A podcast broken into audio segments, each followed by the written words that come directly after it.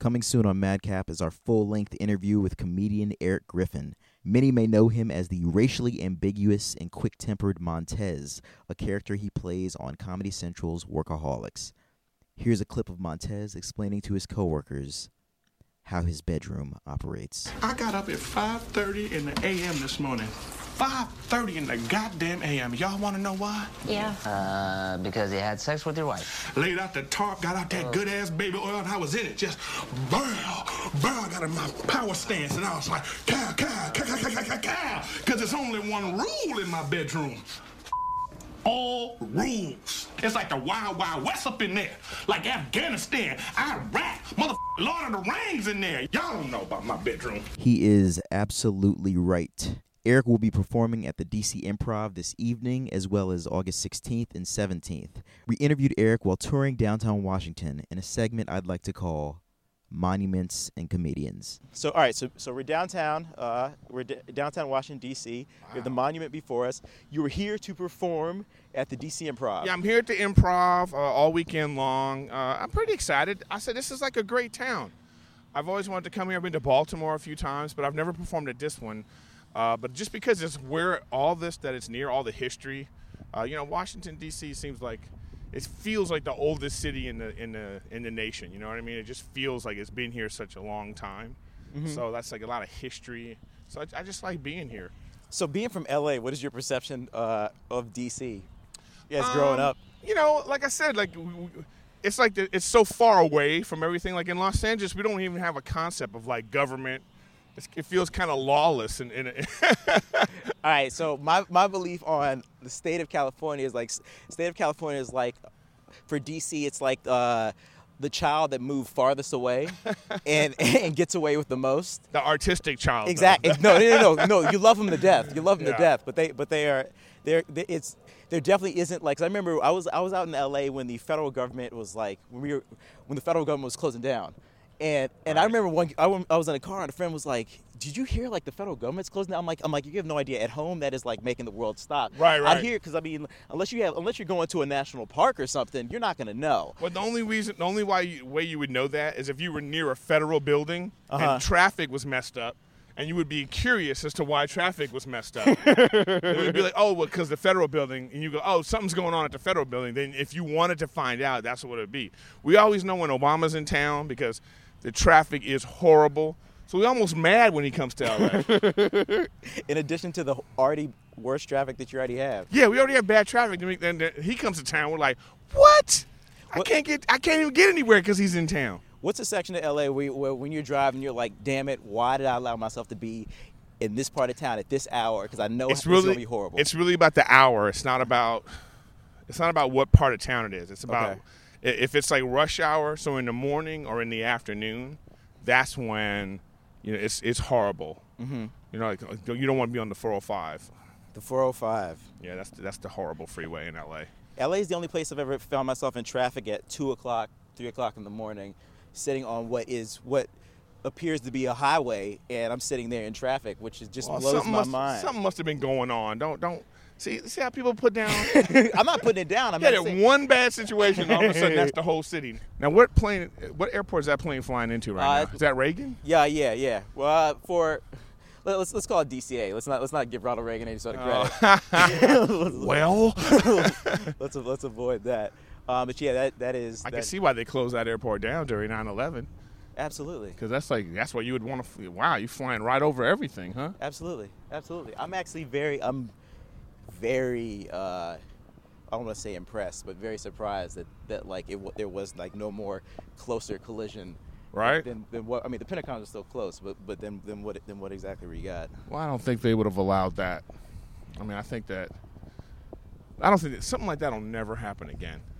Yeah, I mean, you're never going to be on a plane, and if somebody even just stinks of a little impropriety, the whole plane is going to be like, "No, you need to sit down and shut up." That's a one-time thing, you know. They got away with that because up till then, if a plane was being hijacked, if you if you were on it, you, your mindset might have been, "Oh man, I'm gonna miss my connection flight," because Yeah, yeah. you know, you wouldn't think that they're they're not gonna they're trying to get money or something. So Yeah, you're just yeah. like, oh, we're aboard. Now we know people are just trying to like do some nonsense. So nobody's going to allow that again. That's the first and last time that'll ever happen. I think I, I believe.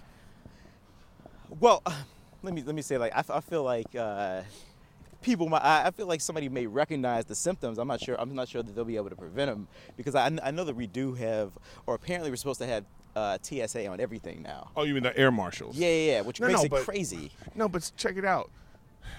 Right after 9/11. Let's go up this Oh, way. we're gonna go this way. Yeah, people can were actually close up. um, what do you call it? Uh, hog tying people on planes. They were just sneezing the wrong way. Uh huh. Oh yeah, I, I recall. Yeah, so that's. I mean, that's just. You think that's gonna be able to happen again? You think you're gonna be on a plane if you see somebody get up and start, you know, waving anything around, even if they had a gun? I don't think. I think people would. You have to kill everybody on the plane. I mean, you know, if somebody's trying to kill people, what are you gonna do? There was that there was that kid from he was a student at Duke and and, and show and like as a to show them that their uh, that their security wasn't as good as it was. He brought some box cutters on the, on the plane. First of all, that's a dog and pony show anyway. TSA. Yeah. It's a dog and pony show. That's just to make everybody feel like they have a sense of security, but it's such nonsense. I agree. I agree. And it's 2014. Where's the where's the you know the total recall X-ray machine? Like why are we still why aren't we walking like a walking through something that's like you know 11 feet long? We just walk through it. They can see everything, and if they see something wrong, pull that person out of line. Drew's working on this on this uh, on this X-ray machine. He's working on it. Have, do you have any airport stories? Oh, don't get me started. Please get, get started. I mean, any any uh, any any negative any negativity on. Well, I on was the- in a small town. I was in Virginia, this little small town in Virginia, because I went to go do a JMU. okay, Harrisonburg. And- yeah, in Harrisonburg. Thank Yeah. you. Harrisonburg Airport. you know, it's like a small airport, one building. Uh-huh. And for some reason, I was randomly selected. And I thought that was odd. Did they did they point? Did they uh, did they call it was just like, name? you sort of. And I thought to myself, hey, guys, this doesn't look good. if I'm the only ethnic guy in the airport and you pull me out of line, no, I don't think that's, uh, it, it doesn't seem, it seems a little, Did you go quietly or did, or did you of course, up, oh no, I went quietly. You, you can't did you put up a win fight? in that situation. You Put- will never win in that situation. Put up an ethnic fight and see. Yeah, no, that's yeah. what? It's just like Jackie Robinson in the movie. you know, I, I need somebody with the strength not to fight. So how long were you detained for? Or were you were you detained? Were you questioned? Uh, no, no, they didn't really detain me so much as they like pulled me out of line, like like made a spectacle of my bag. You know what I mean? And me. Wait, Did you have anything in the bag that? No, uh, of course not. Of course not. It just here's the thing too. I'm TSA pre-check. so sometimes when you don't get the TSA pre-check, right? Uh-huh. When you don't get it, um, then they then they treat you again like you're a terrorist again. So I said to the guy, I said, "You guys don't have TSA pre here. Do you understand that I have this at other airports? So another airports, I just go right through, and now you treated me like I'm a criminal right now. It's the, it was the worst. Airports, I mean, oh my god, I, can't stand that dog and pony show. And then and then like, how are they? Why are they acting so mean? I- like with there's so much money to fly, right? Mm-hmm. And then it's like going to a fancy restaurant and they spit on your face before you walk inside. That's what it's like. Really? Yeah, because it's like you spend five hundred dollars on a flight and then you have to go through all that security and the way they, they the way they act too. They just act like, hey, that's not work release. You chose to be. you know what I mean? You chose to be TSA, so act like have some customer service. Yeah, and also you're not tra- you're traveling at your own will. I mean, it's not like you're Yeah. you're being transported from one. And you know another thing too is like how many people do they actually catch? That's the thing I'm saying. Like like like if a hundred thousand people go through an airport a day, mm-hmm. of those hundred thousand, how many of them are terrorists? Like they should put those statistics out. They should let us know, hey, we caught like five people last year. Then we'll be like, oh, okay. I see why. Good job, guys. I see why you get to treat me like this when I'm going through the thing.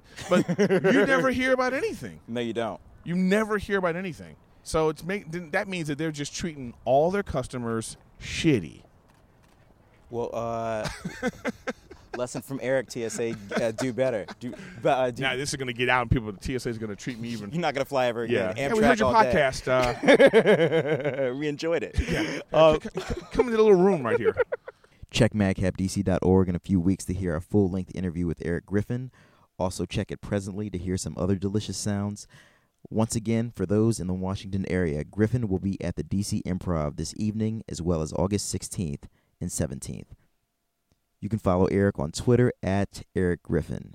Madcap is produced by Dan Bloom, David Ross, and Afim Shapiro. Our intern is Drew Snaticky. madcapdc.org, on Facebook and Twitter at madcapdc. You can also find us every Tuesday on TBA, SeatGeek's blog. That's tba.seatgeek.com.